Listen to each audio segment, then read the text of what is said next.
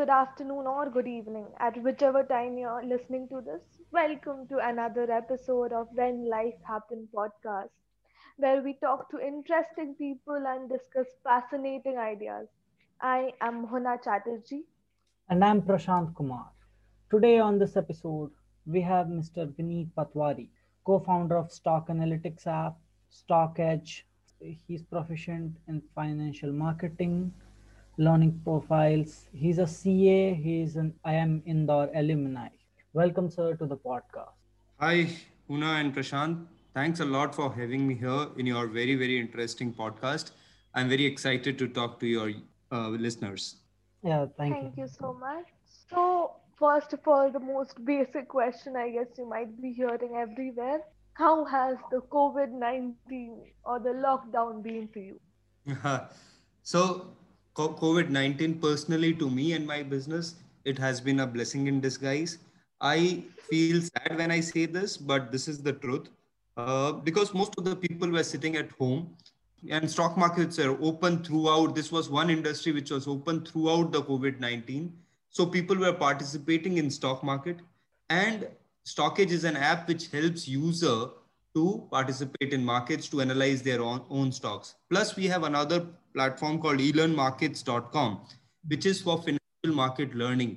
And as you know, the entire education uh, sector, the edtech platforms like ours saw a big boost because people were again available, and, and there was propensity to learn new things.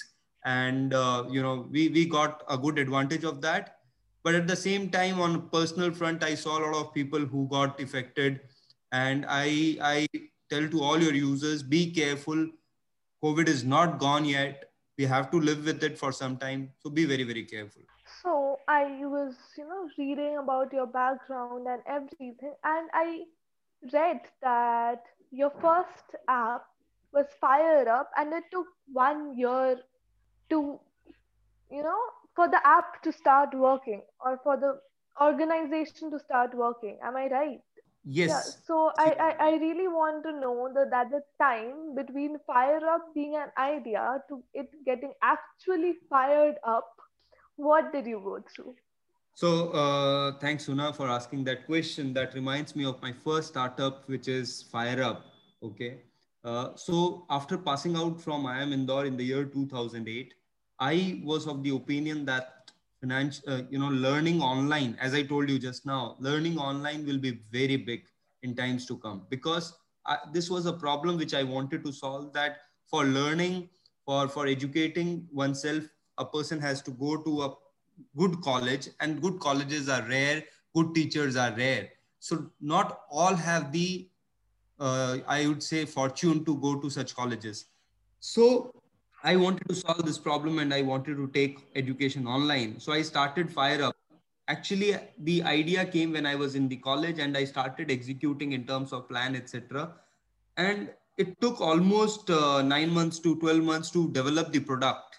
See, your product needs to be very, very sound when you want to do something new. But after working for around one and a half years, two years on it, I realized that two thousand eight was the time when I did this. And I realized that it is a little too early for people to accept learning online. Okay. So uh, then I switched my, you know, career a little bit.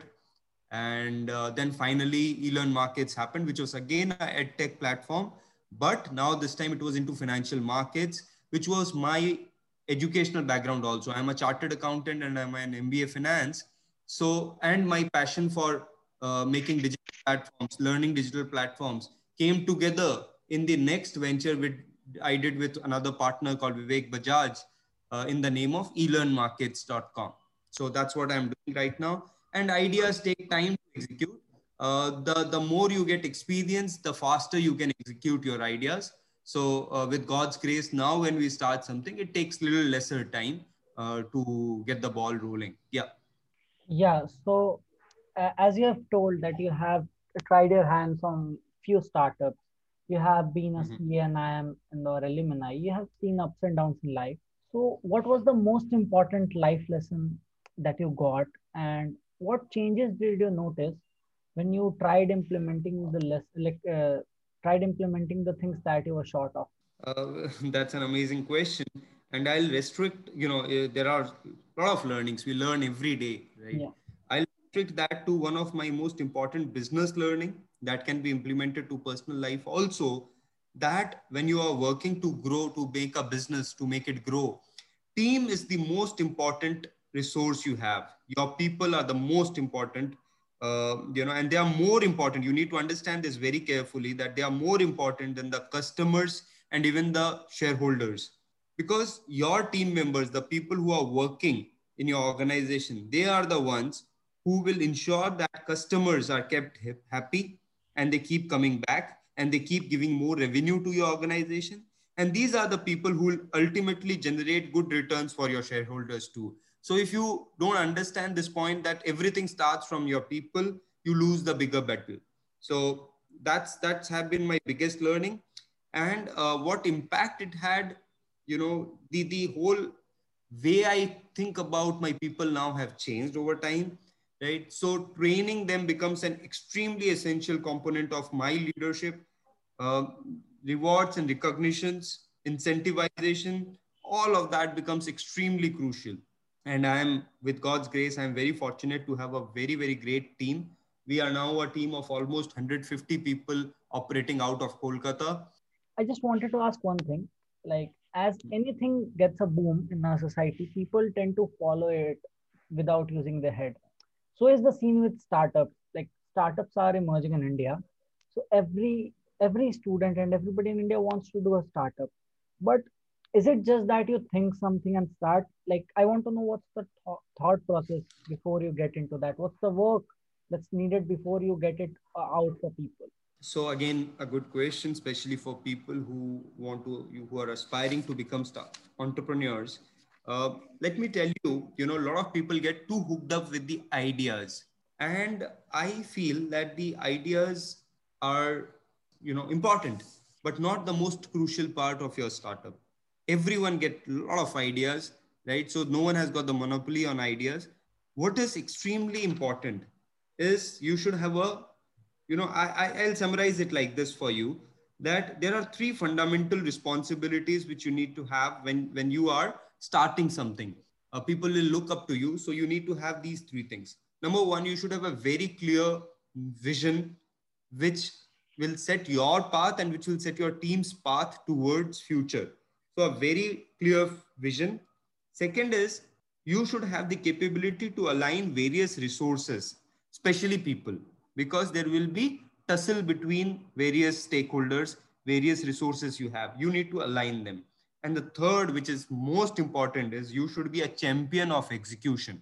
Ideas, little lesser or more will do, but execution, you have to be world-class if you want to build something very, very valuable. So these things you need to keep in mind while starting a startup, right? Pen down your ideas, make it as structured as possible.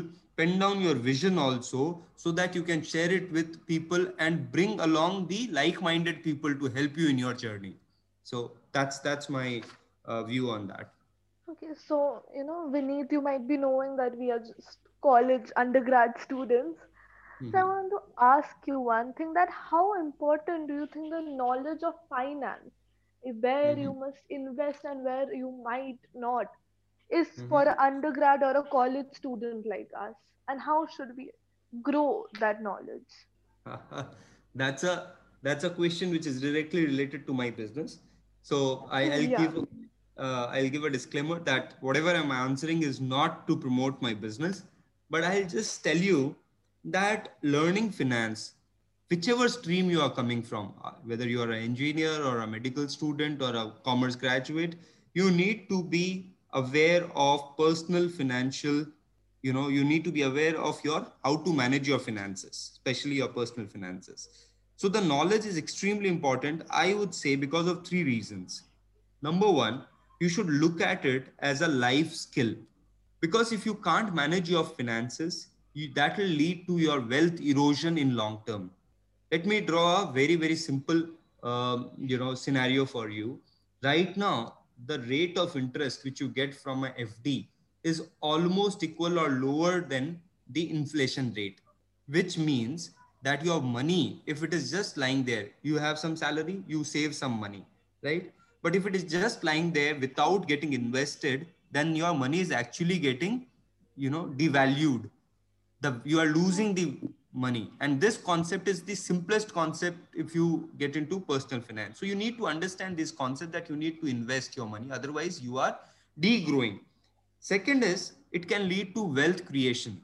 First is it can save you from wealth destruction. Second is it can lead to wealth creation, right? You can invest your money in right kind of resources and your money will earn money for you. And the third, which is most important as a student, is it can be a great career builder. See, the Indian financial markets are here to grow by leaps and bounds in years to come.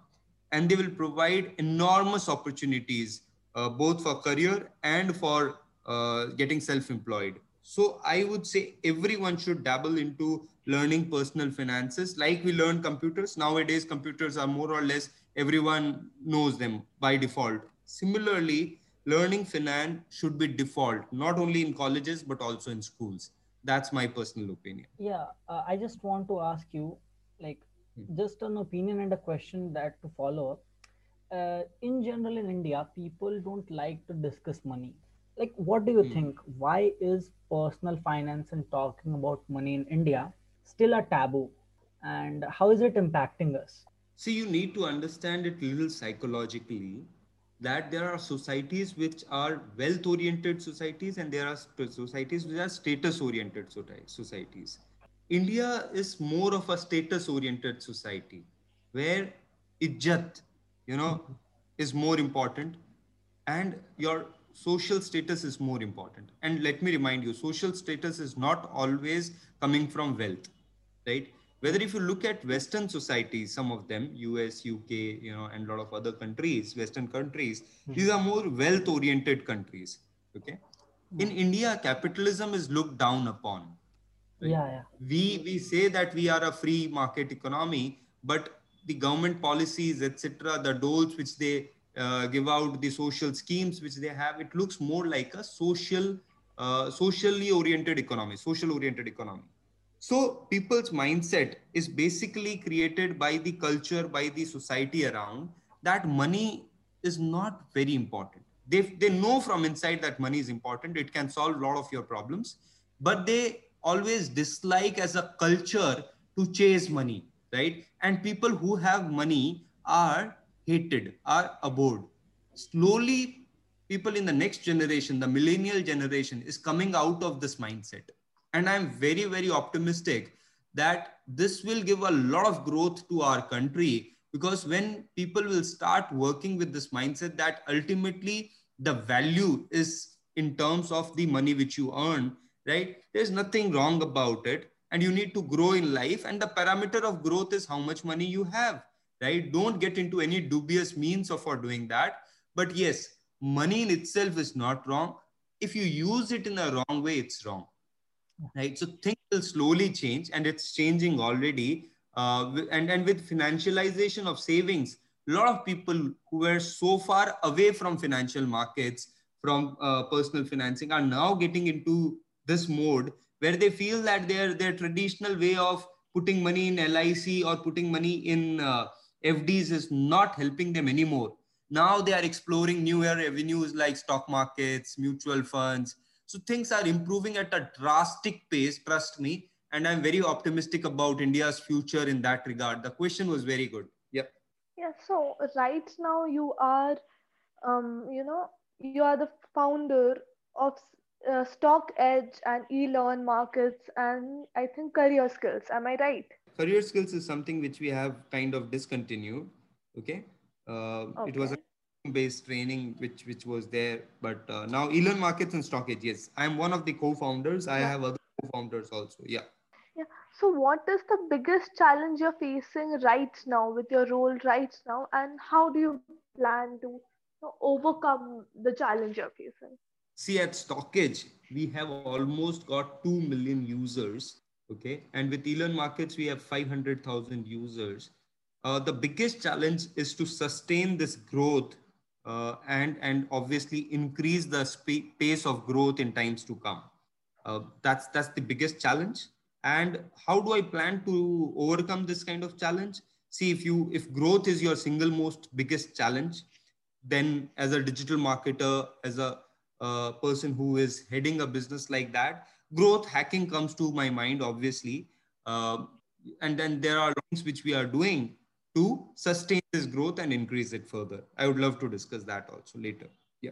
Yeah, actually, that was one of the questions I was willing to ask you, that growth hacking mm. is a relatively new term and a relatively new field of marketing.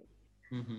So yeah. how do you, like, can you explain it in layman's terms to the listeners as well as us? Sure, sure.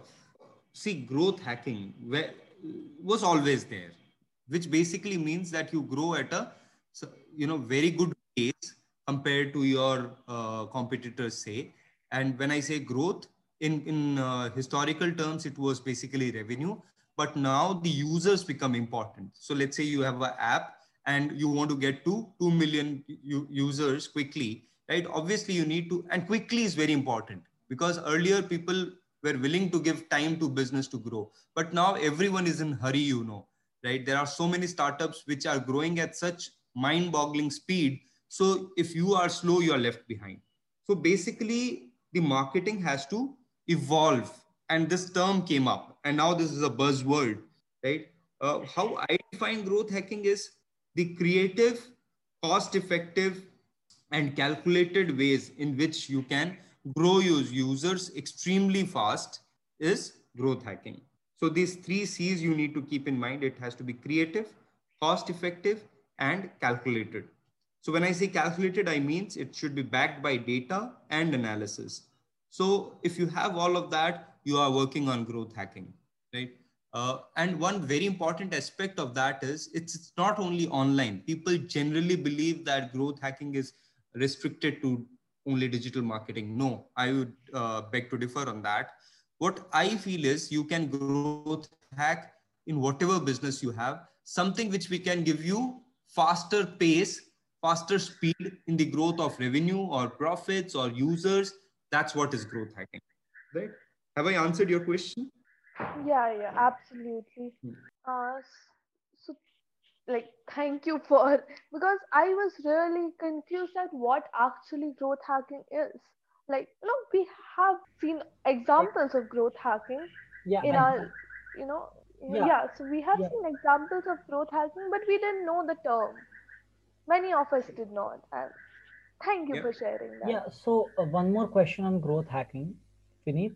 Uh, I really yeah, wanted to, yeah, I really wanted to know this. Like, you defined it pretty well. Like, anybody can understand that, but w- how actually growth hacking works? Suppose, uh, let me give you a case study. Suppose this is our podcast. We have published three episodes. This is a case study, and if we want this to grow, what would be the growth hacks uh, one could use? Like us, we can use like for people to understand oh, how a, it works. Uh, that's a wonderful case study, because you can go ahead and implement what I'm going to tell you, but I'm going to just give you Absolutely. two mantras. Yeah. I'll give you two mantras today. So, you know, as a product manager, so your product is your podcast, okay? Yeah. My product is StockEdge, my product is Elearn Markets. As a product manager, a person who is heading the product, you need to include certain features in your product, which are, which makes it shareable, which makes it brag worthy, which means people would love to talk about it, okay? So for example, let me give you an example. So we had this Uber app, which came to India. So yeah. when, when it actually came, it was giving out money, something close to fifteen hundred rupees. If you bring another person to, you know, download the Uber app. Yeah. So you get fifteen hundred rupees, they get fifteen hundred. Now it is, I think, reduced to what, some fifty, sixty rupees over a period of time, right? Yeah. So What is what were they doing? They were basically saying that you bring in more people. So let's say I calculated my cost of acquisition is fifteen hundred rupees and I am willing to share it with my users. And users are uh, doing that because they get that money and the other party also get the money. So this was a small growth hack. So product-led growth, just think about it, product-led growth. What all can you do in your product so that people refer? So there are referral programs. There are, you know, There, there, there are these uh, uh, coins which you give, right? You have rewards, recognitions, et cetera, which you do for your users, which lead to some supernormal growth, because people are sharing it, right? So that is number one. And with that, I come to the second point, which is very, very big, right? If you can actually capture it, and it is called O P N. So the second point which I was making is O P N, which is other people's network. And if you can utilize it and you can scale it, no one can stop you from growing. So when I say other people's network, think about it. Let's say there is this person on Twitter who has got ten thousand followers, right? And he starts talking about your podcast. So today, let me give you an example, like your case study. So you made this, now you'll made it, make it live. You will share the link with me. On my Twitter, I have four thousand followers. On my LinkedIn, I have ten thousand followers. On my Facebook, I have five thousand followers. So what I'll do is, the moment you will give me the link, I'll share it everywhere, right? Yeah. I might not do that also, but let's say if you put a special request that share it with, you know, this has come out amazingly and you can share it with your followers, then who is gaining out of that? Obviously, I am gaining something, but you are also gaining those users, right? Okay. So it should be part of your strategy that people with higher social media reach, you should interview them for first. Okay. You got my point? Yeah. Yeah. Yeah. So use the other people's network. That's the other thing. Yeah. Uh, mm-hmm. Another, another thing I want to talk about uh, in this episode is digital marketing. Like many of us mm-hmm. don't really understand what it is. Like we see broadly what it is and how it goes, but nobody, like in our circle at least, understands mm-hmm. what actually digital marketing is, how it works. Mm-hmm. So could you just brief okay. uh, people about that? Uh, sure. So see, digital marketing, as the term defines, it's marketing digitally. Okay. Don't confuse it with anything else. The, the more important component of the two terms is marketing, right? Digital is just the avenue where you are doing it. And obviously based on the avenue, the modus operandi changes, but it is still marketing. And the basics of marketing, which you have learned in your college using Philip Kotler, still applies to digital marketing. That's point number one.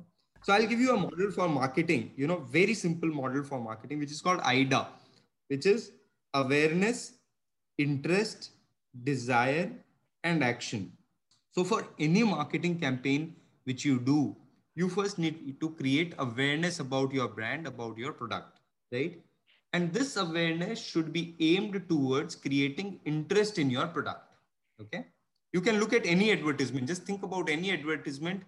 These followed generally: awareness, yeah. interest. And the third is desire. There should come a strong desire in the customer to go and buy that product. And the fourth is action. Action is when they actually think about buying it, they can, you know, the distribution should be proper. They should be able to go and buy it. Same thing is applicable digitally. So when I say awareness, if you look at the digital framework, you need to create reach or exposure, right? This I'll, I'll give you for your, for, for your memory. You can uh, put it as seven R of digital marketing from my side.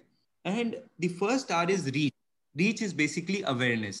And how do you create reach online? You need to be present on social media, on search engines, on uh, Google, on ads, various places where you can be digitally, on various platforms which are relevant to your industry. Like for example, if you're from restaurant industry, then Zomato and Swiggy, et cetera are very, very relevant for you, right? If you are from uh, real estate industry, then ninety-nine acres and uh, Magic Brick is very, very important for you. Similarly, based on your industry, you will have a lot of such platforms, and Google is relevant for everyone. All the social media platforms, including YouTube, is relevant for you and everyone else. So first part is reach or awareness creation. In this reach itself, you have two more R's, which is you need to reach to the relevant audience. Reaching to, un, you know, in, in useless platforms is not very, very. So for example, if you have limited resources, you should first look at social media platforms which are relevant to you and not probably Pinterest, which might not be interest of you. So, so, you know, that is something there. And the third one is reputation. One-time exposure is not enough for any kind of marketing, especially digital. You need to continuously repeat it. And there comes a concept which is called remarketing, wherein if you see a product digitally, that product keeps chasing you on all the websites. You might have noticed that. you looked at a top, um, you know, let's say I'm talking Pune. Pune, you went online and you looked at Myntra, you looked at a particular beautiful top, and now that top is chasing you on all the websites wherever you go as an ad, right? That's called yeah. remarketing, right? Which is basically repetition. So these are the first three R's. Then comes retention. Let's say if you one have, you, you know, after all the reach, you have acquired a user, that user have come to your website, right? Now you acquired the user, you need to retain it. And to, re, to retain, you need to continuously engage with that user on various platforms, especially through emails, S M S, push notifications, et cetera. You need to retain that user. Then comes, if it's a subscription product, let's say you are a Netflix or you are a Maxter, right? You need to have, you need to think about renewable, renewal. Every year or every month, people need to renew. Let's say I got you after a lot of efforts and you once subscribed to Netflix, one month gone, after that, you are no more there with the company. So acquisition is always very, very expensive. So you need to make sure that your renewal rate is good. Then is referral, that you are so happy that you are referring other people to me as a product. So referral is very important, and you need to ask for referral also, right? As a podcaster, I would suggest always ask people to share it with their friends who can benefit out of it. So ask for referral. And the last but not the least, most important mantra is revenue. You need to understand what, how will you monetize? How will you take money, right? So the revenue aspect comes towards the end. And these are the seven R's, and there are certain additions, you know, from my side is now today, when you look at it, the digital marketing is evolving at a very, very fast rate. Now everything is real time. Okay. So R stands for real time in today's context, right? You cannot, uh, so, so you purchase something, let's say at two A M. Do you think uh, it, it is okay that you get a notification after one day? No, you get a, you get a notification instantly, right? Yeah. What you do is instant. So real time is very, very important. And R O I on your marketing spend is extremely important in digital marketing. See, in offline marketing, it becomes a little difficult to track and understand the R O I of your campaign. But in digital marketing, it's much simpler because everything is trackable. The user clicks on your ads, on your social media, everything is trackable, measurable. So R O I is very important, and you need to understand that things are changing very, very fast. So revolution is the word for digital marketing. It keeps changing every day. So you need to evolve with this revolution in digital marketing. So what I feel a, a little summary of digital marketing might help some of you in understanding it. Yeah. So, you know, after so much, after talking about digital marketing so much, do you feel that offline marketing will cease to exist in the coming years? No, no, no. I don't think that at all. Uh, see, everything has its place. Uh, when we became digital in newspaper, the, the newspaper didn't go away, right? With e-books, the books didn't go away. And offline marketing will never go away, and it will only grow. Obviously, the growth will be a little slower because now they have a new avenue called digital marketing. But yeah, it is going to stay over there. And you should be aware that the basics are same for all kind of marketing. Just the avenues change. Yeah. I would like to ask one last question mm-hmm. before ending this. So what do you think are the phases of digital marketing and how important is each step? So do you think that these are the seven R's we discussed, or are there something else? Uh, yeah, you can uh, take them as the phases of digital marketing, or I can give you another model, uh, which is very well accepted funnel model of digital marketing, which is basically at the top is exposure, which is equivalent to what I talked about in reach, or in our traditional model, the awareness. So exposure. So you give as, as much exposure of your brand, of your product to people everywhere. Second is discovery, which is people coming to your website or your podcast channel or your YouTube channel, whichever place you want, they need to discover it, go through it, spend some time with it. Third is consideration.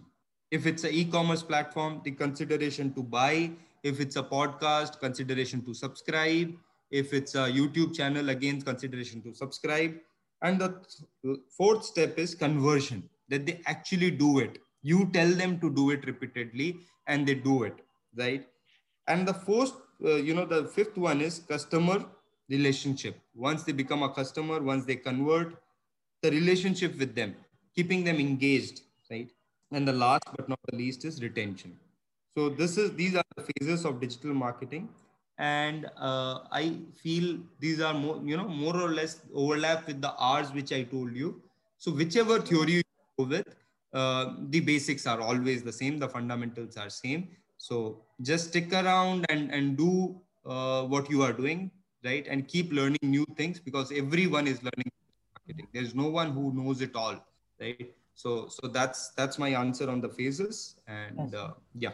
Before you go, uh, I'd like to ask you uh, for some advice. Like you have, you have been through life and achieved so much, seen so many things. Any, any advice you'd like to give to us and our listeners uh, that might benefit them and us as well? Uh, Prashant, first of all, thank you for saying that, but I'm just a learner myself, right? Uh, in terms of some of the, I would not say advice, but I'll share what I learned from uh, my journey in last twelve years, ten, twelve years.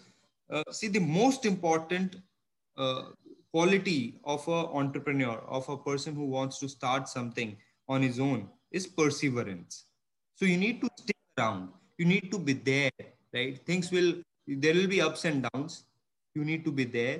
You need to maintain your calm and exposure to various fields. Just stick around. Just don't leave things in hurry. Just don't give up too early, because, you know, it's always the darkest before we see the light. So just stick around, perseverance. Second one, I feel, is for your people, you should always be there. Stick your neck around for people who trust you, you know, and these people are your team members. These people are your shareholders. You, these people are your customers. You need to be there for them always. And last but not the least, again, is pivot. Keep pivoting, keep changing. If you have to fail, fail fast, learn fast, and keep adopting, keep changing. Be flexible in your approach, right? Don't be rigid. Otherwise, things will change and you will be left behind. So keep changing, but still stick around. Don't give up. So that's my, uh, you know, small advice you might say to the startup aspirants. So that's all. So I would like to ask one more thing, that as you know, the name of this podcast is When Life Happened podcast. So could you just say in a few lines that when did you realize life happened for you? When did, you know, life change from the happy-go-lucky time we thought it would be and it became real for you? That's, that's a very uh, beautiful question. Uh, see, uh, I faced a personal Uh, challenged in my life, right? Um, in a summary, without going too deep into that, in a summary, I'll say you actually start feeling that life is happening to you after having a, you know, something which, which actually kind of takes a toll on you, right? Some challenges, some difficulties, some struggle in your life. When you're all happy go round, life is not happening too much to you. There is this beautiful book, um, Meaning of Life, right? You should read that. And, and it basically says that struggles are there for a meaning. Struggles are not there without a meaning. See, struggle is there in everyone's life. When you see a big struggle in your life, that's when you grow. And when you come out of it, you feel good. You are a better, more learned. You can take life's challenges hands-on. So I feel struggles are what makes your life worthwhile. And uh, that's that that might be a little difficult for few people to understand who have not gone through that kind of struggle. But trust me, if struggle happens to you, don't complain to God that why am I struggling so much, why it's happening to me. Trust me, it's happening for a good reason. If you yeah. come out of it, you will be stronger and better. Thank you so much. Thank you so much, sir, for your time. That was a lovely conversation, Vineet, and when we loved, loved talking to you. It was a lovely episode. You're the most humble person we have ever met. Thank you. That's so kind of you to say that. Thank you, Huna. Thank you, Prashant. Thank you so much for having me. Thank you, sir. Thank you, sir.